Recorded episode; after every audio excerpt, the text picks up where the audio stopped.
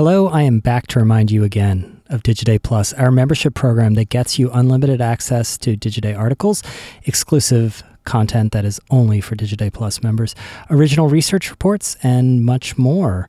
Um, this costs most people $395 a year, but since you listen to this podcast, we want to give you a discount. If you use intro at checkout, that is I N T R O, you will get Digiday Plus for three months at 70% off, a mere $49. This is a great way to try out our membership program. I know you will find it worth it.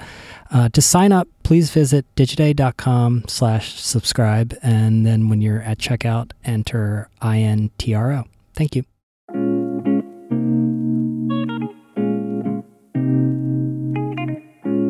Lately, scale has become a dirty word in digital media, but don't tell that to Group 9, home of Thrillist, NowThis, The Dodo, and Seeker. Group 9 is betting on the virtues of having a large scale digital media model. I'm Brian Morrissey, and this is the Digiday podcast. Uh, this week is a special episode of the podcast. It is from a live recording we did uh, the other week at Group 9's office in New York City. I speak with Group 9 President Christa Carone about the need for consolidation in digital media, whether scale on platforms is still a good business strategy, and much more. Before we get started, how many people are Digiday Plus members? Okay, the rest of you, keep your hands raised because Jack uh, Marshall is going to be coming around with a credit card machine and, and taking your subscription. Um, but seriously, do consider becoming uh, a member. Uh, you can go on the website and check it out. It's, it's well worth it. You get unlimited access to all of our content, exclusive research invites to events like this, Christa? It's so good. I'm a member. Everybody Christa's a member. Be. Are you a happy member? I'm a thrilled member. Okay, there you go. but go. I live life to the thrillist, so. Exactly. So do do consider it. Um, anyway, thank you again for coming, and uh, we are going to get started. Well, Christa, thank you for having us in Group Nine. Brian, thank you for coming here. Welcome to our new home. Okay, and it's lovely. It's lovely. You have snacks. You have a Bevi machine that I it was tough for me to figure out. Mm-hmm. Um, lately we've been hearing nothing about doom and gloom in digital media. Some of it in Digiday, which uh, you know Digiday Plus members have unlimited access to all of this doom and gloom. Um, and you know we've heard about layoffs at Vice, uh, layoffs at BuzzFeed. Um, you know we just saw a sale of the former some of the former Gawker properties yep. for uh, quite a steep discount. Um, give me the optimist take. Oh, that's easy coming from Group Nine. So Hopefully, many of you are familiar with Group 9. We are a family of four amazing brands, but we, we're relatively young as a holding company. We came together about two and a half years ago to form Group 9. And one of the reasons that I'm incredibly optimistic about our business is because we had founding beliefs when we brought did this roll up if you will of the four companies um, those four beliefs were one consolidation across the industry absolutely will happen. And we're seeing that. We're obviously we've seen it a lot in linear and we're starting to see it more in digital. Um, two that video will be the hero format especially for mobile consumption. Um, three that we do think that social will start to mimic cable meaning that social are really the new pipes of distribution and premium content will always win. So we kind of look at those founding beliefs and say, are they playing out in terms of how we're scaling this business? And we're incredibly confident that they are. Um, we're, we had a great first quarter. We had a great 2018. The, do you want to share any numbers? I absolutely do not, but I can tell you with confidence that um, I'm sitting here smiling because I'm incredibly optimistic about the strength of our business. But I'm optimistic about it because we made these strategic calls and they're working. Uh, they're working in our favor. Okay. Uh, when they take away the snacks, by the way, anyone who's here from Group 9, that always comes before layoffs. So if the snacks go, that is a bad you, sign. We have upped our snack game here, too. You can talk to anybody about the plantain chips, they are incredibly popular. so tell me which strategic bets, which strategic bets have paid off? Give me two or three that paid off. Uh, one, video, mobile video. So this wasn't a pivot for us. Two of our brands, three of our brands were really video first, born in video, dream in video. So experts in mobile storytelling, with video being the hero format. Okay. So absolutely paying off for us. And then omni-channel, which is such a business buzzword, I apologize for that, but it happens to be true. Omni-channel distribution, meaning we are going to bring our content to the places where people spend their time, and we are completely platform agnostic. I'm not trying to drive you into a legacy destination. I'm going to go to where you're already spending your time, and then it's up to us to figure out how to make a business doing that. But when you're maniacally audience first, you're going to bring your content to the places where you know people are already hanging out. Okay, so a, a, lot of talk with this recent this recent tumult has been around scale, and that scale is is the enemy, and that particularly venture capital funded digital media companies that were premised on scale are in a bad situation right now. Mm-hmm. You guys are a venture capital funded digital media company that in some sense is based on this idea that scale is a gigantic competitive advantage. Yeah. Give me the case for it. Well, I'd go back to the fact that where we're advantaged is because we are a collection of brands, and the consolidation helped us establish a very strong foundation that all of these brands can build off of. So, um, that's a huge advantage for each of our brands that they're not out there trying to build a digital business independently, right? They're able to tap into quote unquote corporate resources that we're building without having to rely on raising money to develop those infrastructures themselves. So that's a big advantage to consolidation. It's just efficient. You have it's one efficient. sales force. It's, it's one sales and marketing team across all four brands. It's one product and tech team that supports all of our brands. We have an amazing best in class audience insights team that supports all four brands. We have an incredible HR organization, finance organization, legal, you name it, all of the different components that you need to run a successful mm-hmm. business. And, and yet, I, I, you guys have been sort of out in front by saying that's not really enough as far as consolidation goes, because um, there there has been talk, and you guys have participated in the talk about further consolidation. I don't I don't think you have Philip from Refinery 29 hiding here to announce any merger tonight, but there has been. Is he? Uh, that would be something, huh? but what is the case for further consolidation? Because Ben has talked about this, and he's yeah. talked about it making a lot of sense. Yeah. Now, the counter to that is, and you can give me the case for it, the counter to it is you, you don't put together two, co- uh, two or three companies that have amassed gigantic audiences but have yet to prove in long term that they can be profitable and get something that suddenly is magically profitable. Well, I think so. A big focus of ours is that we're, we're growing in a responsible way, right? So, by, by creating this strong infrastructure foundation, first of all, I, let me step back and say, we're not done at four. That was not the intention of building Group 9 with just four brands. The intention here was building the new media company of the future. Um, modeling it after the cable conglomerates that were successful prior to digital really becoming the new ways that we consume content. So we're, history is definitely repeating itself and we're able to learn a lot from those models as well. But don't underestimate the importance of efficiency when you're trying to scale a business.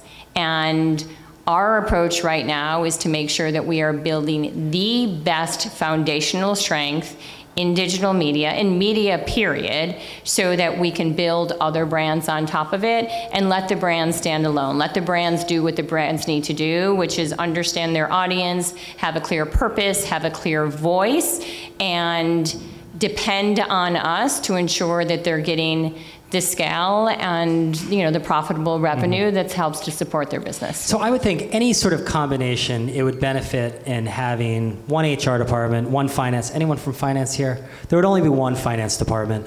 Um, so you cut costs in some ways, but then also you would be able to do bigger deals with advertisers you can do bigger deals with uh, with advertisers because now you're able to buy audience um, with against the scale that we're able to deliver. So bigger is better in this type of situation if you've been responsible in how you've managed your business. Would you, in realistically, Like- would uh, you would you have more negotiating leverage with platforms? Absolutely.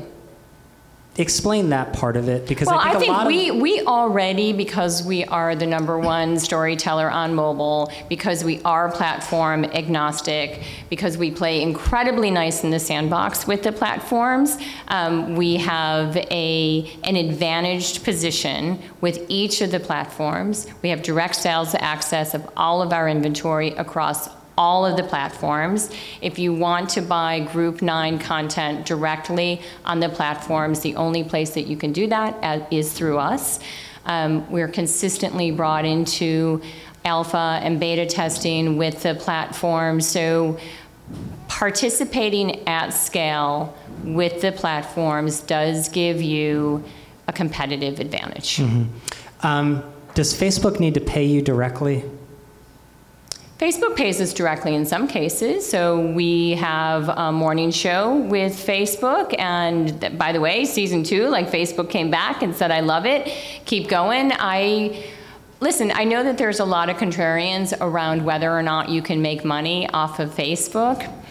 And I was just Wait, reviewing. isn't the contrarian case that you can make money off Facebook?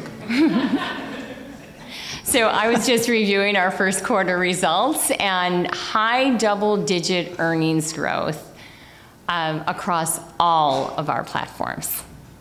And that includes Facebook. Well, it depends on what the base is. That's what the reporter I tell reporters when they say, you know, high growth. I'm like, well, from a low base, it's usually easier to have high growth.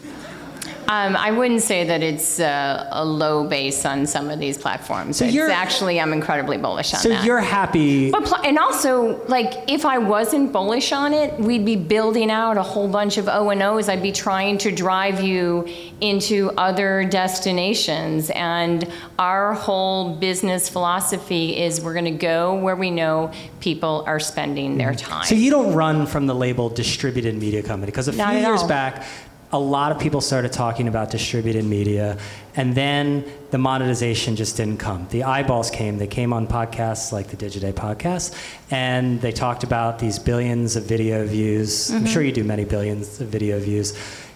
Very small number of which were actually monetized, right? So at, at some point, it's like, well, what are you doing this for? Right. So, I mean, keep in mind though, when you take a look at Group 9, people would have, you know us for short form social video. But the reality is, if you're spending any time with our brands now across any of the platforms, you're seeing that we're producing longer form, mid mid form videos that we are able to monetize in a pretty effective way. That we're leaning much more into building brands that are developing intellectual property and being much more intelligent about what intellectual property really means. So less about um, short form that disappears really quickly and more about producing content that has a lifetime value. And when I talk about the fact that we're agnostic about the platforms that we distribute against, we're kind of talking about the major social platforms, but actually Group 9 is distributing content across over 20 platforms right now. Okay, and Facebook is not necessarily the biggest one. Facebook is not necessarily the biggest one. It depends on the brand, right? It depends on on the cer- on certain audiences. Facebook is really big for the dodo. That makes a lot of sense. Um, but my gosh, the dodo is also really huge on YouTube. Dodo and now this were the top earning two of the top earning brands on Twitter last quarter. So uh, Thrillist right now has a great show that we've been distributing on Amazon Prime, and Amazon is thrilled with the results of that show. Uh, our approach as a company is to make sure that. I've said this before, like when a platform sneezes, we're not catching a cold, and that we're very much just focused on creating premium content and bringing it to the places where people are watching and consuming. A lot of publishers now are talking about diversifying revenue. How Mm-hmm. important is that as a very ad driven company? Yep. Um, a lot of people want to sort of de-risk from advertising. Advertising is a high margin business, but it's also a fickle business. Mm-hmm. And Uh, a lot of that advertising money has gone to Google and Facebook. Hugely important for us to diversify our revenue streams. So what does that look like Um, for you guys? And it isn't just diversifying it away from advertising, but it's also diversifying it within advertising. So we have been known as a custom content shop. Uh, however, because we do have access to all of this inventory across the social platforms, pre-roll, mid-roll, in addition to all of our display business, we're now in a position where we're talking to advertising, saying, advertisers saying, full funnel ad solutions like tell us your audience, tell us your campaign objective, give us some budget parameters, and we're going to figure it out because we have such a diverse array of products that we can um, we can mix up and give you a really solid solution around. So diversification within the advertising business, and then diversification when we look at building intellectual property and the other ways that we can monetize that IP. So whether it's through networking, our licensing and networking deals with our content, um, whether it's original program sales. For example, I think many of you know that Last year was, uh, we produced a show for Animal Planet, uh, Dodo Heroes, which was hugely successful, and Dodo Heroes 2, season 2, will be premiering this summer. So there are a number of different ways that we're looking across our portfolio to say we're building brands, and these brands are building content that have longer lifetime value, and what does that mean in terms of diversifying our revenue? so how does a deal like Dodo Heroes work? How do we pay for it? How do you get We paid? don't. Um, how do you get paid? Animal Planet pays for it. Okay, so they pay you a It's a production deal. Okay. Yep. A development, like they'll come and say, we're in the same way that I have a sales, we have a sales team that's pitching advertisers. We have a original content or a show development team that is pitching buyers of content. Mm-hmm. The Hulus of the world, um, the Netflixes, Quibi, Discovery, whoever it may be. And there are a lot of them out there. Not There's a lot of them. anymore, HBO. But, um, but can you then re- sell the same content in a different window or in a different Yep, geography? yep. So that's a big part of that revenue stream is looking at the windowing strategies. Okay. How about, uh, I mean, the other thing with intellectual property is around commerce. Yes. So that, thank you. Oh, That was my next one. you're welcome. Um, so direct to consumer and commerce business is a massive focus of ours. I know that's similar to what a lot of other companies are looking to do, but I come from a branding background. So my career has always been working with major brands and looking at ways that you can monetize a brand through other um, revenue streams. And when I joined Group 9, it was looking at each of these brands and saying, wow, Dodo, you're killing it as a media company, but you really have the potential to be a lifestyle company. And what does that mean? You have this incredibly loyal fan base that is consuming and engaging with the Dodo content in ways that um, far exceeded our expectations and building communities. And our ability to take that same type of fan base dedication offline into whether it's consumer events, whether it's merchandise, um, whether it's actually in the pet aisles of a major pet store, a number of different ways that you can animals. expand Dodo. We would never sell animals. Adopt, don't shop, Brian. no puppy mills. No Dodo pup- puppy mills.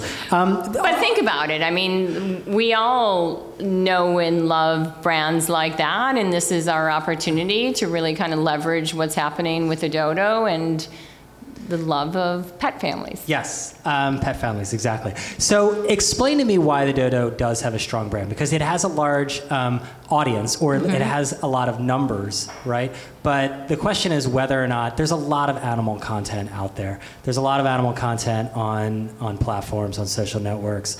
Um, some of it is dodo content, some of it is non-dodo content.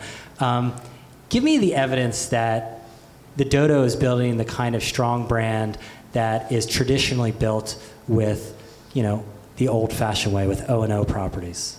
Well, I would say that there's a lot of animal content out there, and I obviously am incredibly biased, um, but I don't think there's any other brand out there that tells stories about animals in the ways that the, that the dodo does. And it's really kind of tapping into the roles that animals play in our lives and, our, and in our society. There are less stories about animals and more stories about family. Um, we often refer to it as counter programming in your feed. Like dodo content is a bit of stop the scroll because there is that little bit of goodness and love and it brings you a smile um, and you know what to expect. So when you see a dodo video, yeah, you're getting that wonderful um, the visuals of the puppies or the turtles. People love the turtles. Um, but you also know that we're about to tell you a story that's going to bring some goodness into your day.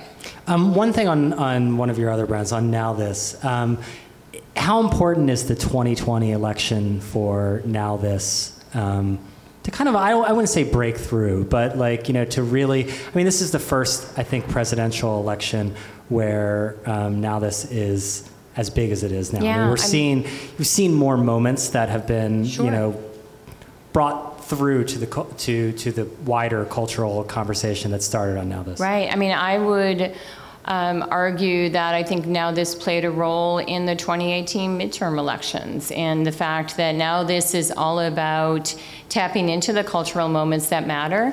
Um, it definitely is programming for young people by young people.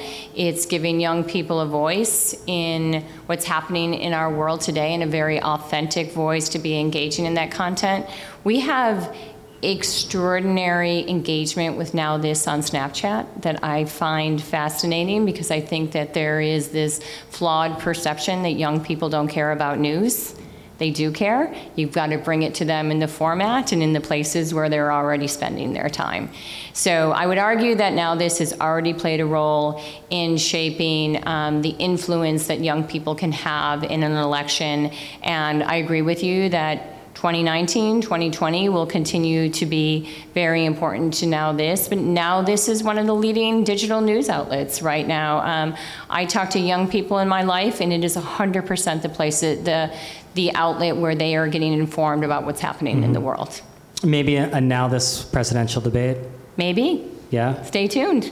Um, probably on the Democratic Are you side, though. announcing your candidacy right now? No. Right, okay. I just think it would make sense on the Democratic side. I'm not sure if the Republicans would show up. I mean, it's a fairly progressive political.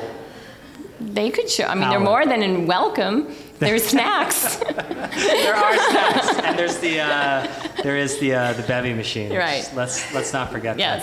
that. Um, one last thing that I want to get to to audience Q and A, um, and that's around the role that the content studio. You have your brand shop, and a lot. Look, a lot of people um, have come out with content studios, and you know it separates it separates publishers. It helps publishers get out of the commoditization trap, and yet you know, margins get compressed when it comes to offering agency services. What, what changes are you seeing on that, on that layer when it comes to publishers acting like agencies? Because you've, you've been at agencies, you know the agency business. It's not an easy model, right. Yeah. Um, I, again, it's efficiency. It's being super smart in how you're spending your dollars. Here's where I think um, our creative services agency is very much advantaged. One, we're able to lean into the insights that we glean f- uh, from across our four editorial brands in order to inform the content that we're creating for advertisers.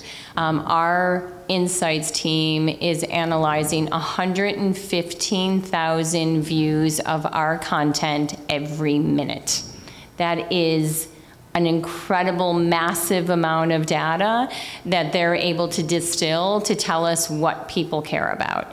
Uh, our in house creative team can then take that and work directly with advertisers, or actually, more often, it's working directly with the social marketing people, uh, the social marketing teams at at companies saying this is all of this content that you're creating for your own social O&O mm, we can give you a better sense of what your audience really cares about. But back to your point on how do you make that efficient this is what we do for a living. I mean we make really high premium very effective, engaging video across all four of our brands. This is what we get up and do every single day, many, many times a day. So we're replicating what we do for a living within our brand shop team. Um, I think we have this down to a science. Yeah, okay. And I mean, that's a part of it, right? This is not a pivot to anything. This wasn't a shifting from one business model to another. It wasn't trying to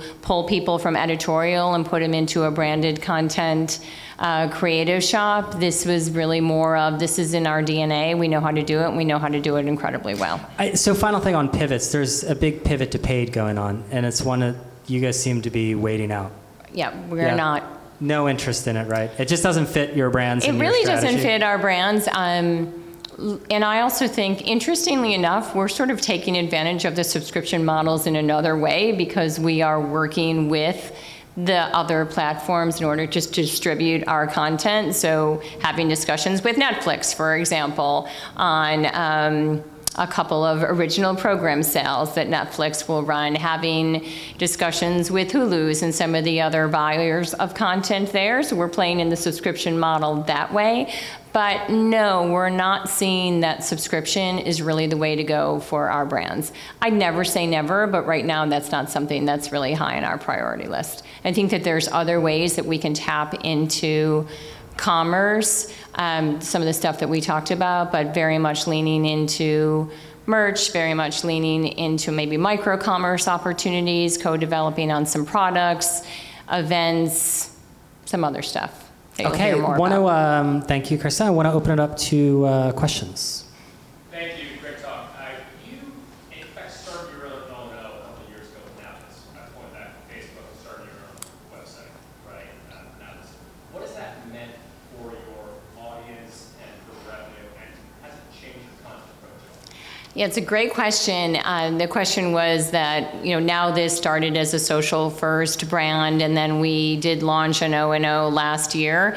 We actually started that website more to be a um, a destination library of our content. We don't intentionally, we're not sending a lot of traffic there. We just kind of felt like the O and O was an important place for us to be able to direct advertisers once in a while to see where our content sits. Um, social is still the number one priority and how we look, not just social, I would say. Um, again, like totally agnostic as to what platform it, it is, but a distributed model is our first priority.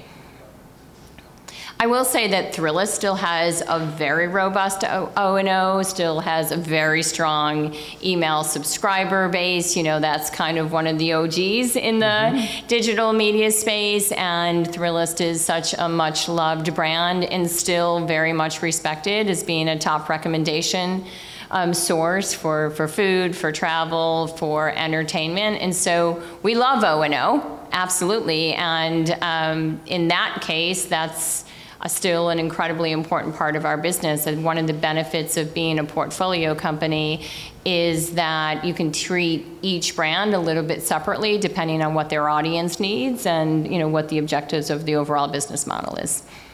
Okay. Um, other questions? Yes. Uh, Thank you very much. Uh, So you talked a lot about distributed model, content marketing. Um, Can you talk a little bit about how your perspective in viewing programmatic? Yeah, great question about programmatic. And, uh, you know, this is definitely a shift for us now that we have more inventory available directly for us, even though, you know, distributed inventory in terms of the, the in-stream. But um, we just, we actually just hired somebody who was running all of digital at, at Time, before Time became Meredith, and, and she has schooled us all on the, the benefits of really leaning into programmatic and making sure that we are monetizing every single impression across our network. And I think you'll see, and this is part of the whole business priority around diversifying our advertising revenue, not just diversifying all of Group Nine's revenue. So I think that you'll see that we're going to make it much easier to tap into Group Nine's programmatic inventory um, by taking more control of our direct inventory and selling it more directly to the marketplace. But you're looking at programmatic more as like an efficient sales tool, not like a new demand source. Oh, um, Potentially a little bit of both. Okay. Yep. Uh, Yes. Uh, you mentioned, you made a reference to uh, cable company model. I'm curious if you can unpack that a little bit, and how is that different from kind of the old school merger and acquisition? Yeah, I mean, the reference to cable and really history repeating itself is more that cable became the pipes for content, for mass content distribution. And the way that we're looking at mass contribution in the digital age is that social is really becoming those pipes. So that was, that's a bit of the analogy. And also early days of cable that you started to see the roll up of all of these independent cable networks and then the bigger conglomerates were born, right? So the Viacoms and the Discoveries, and we just see that that same path of consolidation is going to be needed in the digital media business as well. Okay. Um, other questions? What are some of the initiatives in uh, back half of 2019 that you're most excited about? So the question was, uh, what are we looking forward to in the back half of 2019? I'd, I'd kind of lean into a bit of what's happening with our commerce strategy. We're going to be launching um, direct-to-consumer events, something incredibly special in the Dodo space. You'll have to come back for more snacks, Brian, when I can Okay. tell you a little bit more about that. But for Dodo lovers out there, especially Dodo lovers in New York, we're going to be giving you an incredibly fun day out with, with your furry friends. So that's something that we're very much looking forward to. Um, I think that's where you'll see commerce becoming a bigger part of the Group 9 story. We are launching a number of new shows across all four of our brands. So again, this is less about talking about short form video and more about creating IP that has a greater lifetime value. And so leaning into show programming is kind of, you know, analogous to what's happened, analogous to a, a whole linear play or a TV play. But we kind of love this whole notion of being able to build episodic shows that are creating communities and engaging more audiences. So, more to come on that front. Do you see uh, relying less on short form? Yes. Can you explain that a little bit more? Well, I mean, the short form is interesting for building an audience, but I think the mid form, longer form storytelling is better for engaging an audience and ensuring that you're a daily habit in the audience's feed. And making money. And making money, Yeah. of course, right. Goes without saying. Yeah, absolutely. But Uh, listen, you need a little bit of that short form to for your brand too, for your brand to constantly be front and center. But we know that our brands have permission from our audiences to be pro, be programming longer form storytelling. Um, you know, we pay a lot of attention to watch time. And are seeing really incredible growth in watch time across all of our brands. Okay. Other questions? Yes. So I'm interested in the balance between branded entertainment and advertising in terms of monetization, since there's no circulation or consumer revenue. Like, How does that play out for you? Like, How much of the revenue is branded entertainment and content marketing versus revenue based on? Brian would love for me to answer that question for you, but um, I won't get into the details on our financials, but um, I will tell you that certainly Group 9 or our four brands are really known more as a custom content play, but now that we have the availability of all of this incredible transactional inventory, in-stream video in particular, we uh, still want to grow the custom business because it's super important for advertisers to be able to align with our brands and do so in ways that give them a closer connection to our audience. But it's also really important that they can surround some of that custom content with their own creative assets and tap into really some of the more traditional forms of advertising. So why I'm bullish is that we're not just a one-stop shop for custom um, which is probably if I was sitting here a year ago, I would be like, yeah, you work with us for custom. Now I'm able to say, we have such a diverse array of products that increasingly that mix will be less, uh, will be more balanced between custom and transactional. Okay. Anyone else? Any other questions? Yes.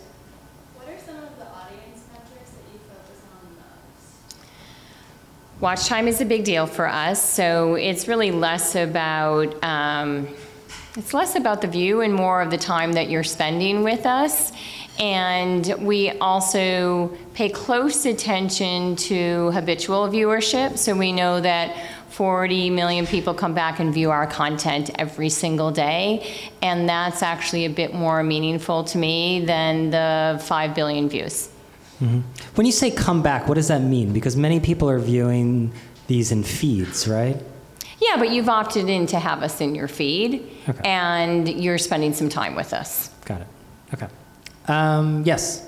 What's your biggest uh, fear or frustration? Well, some of it is that it's an incredibly complex media marketplace, and I would say that you're always operating in a little bit of uncertainty because no one's written this playbook yet. I mean, sometimes when I'm reading the tough headlines in the press, I'm thinking, okay, but what are you basing that on? Because this is all new for everyone, and I find that to be incredibly empowering. I also find it to be incredibly scary, um, but it, we also know that. Listen, I, I, I should back up and say I've got two teenagers ho- at home. I, they're my mini focus group, and when I watch how they're consuming content we, that's all you need to do. Like spend a couple of hours with teenagers and you know where this business is headed. And so our opportunity is to make sure that we're preparing ourselves for the future. Um, and that is exciting and challenging.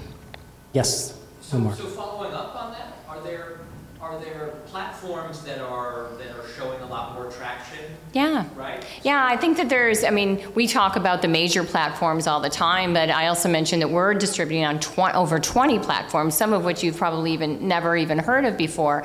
Uh, TikTok, the formerly known as Musical.ly, Dodo content is performing extraordinarily well on TikTok, and we Can you will- make money off that?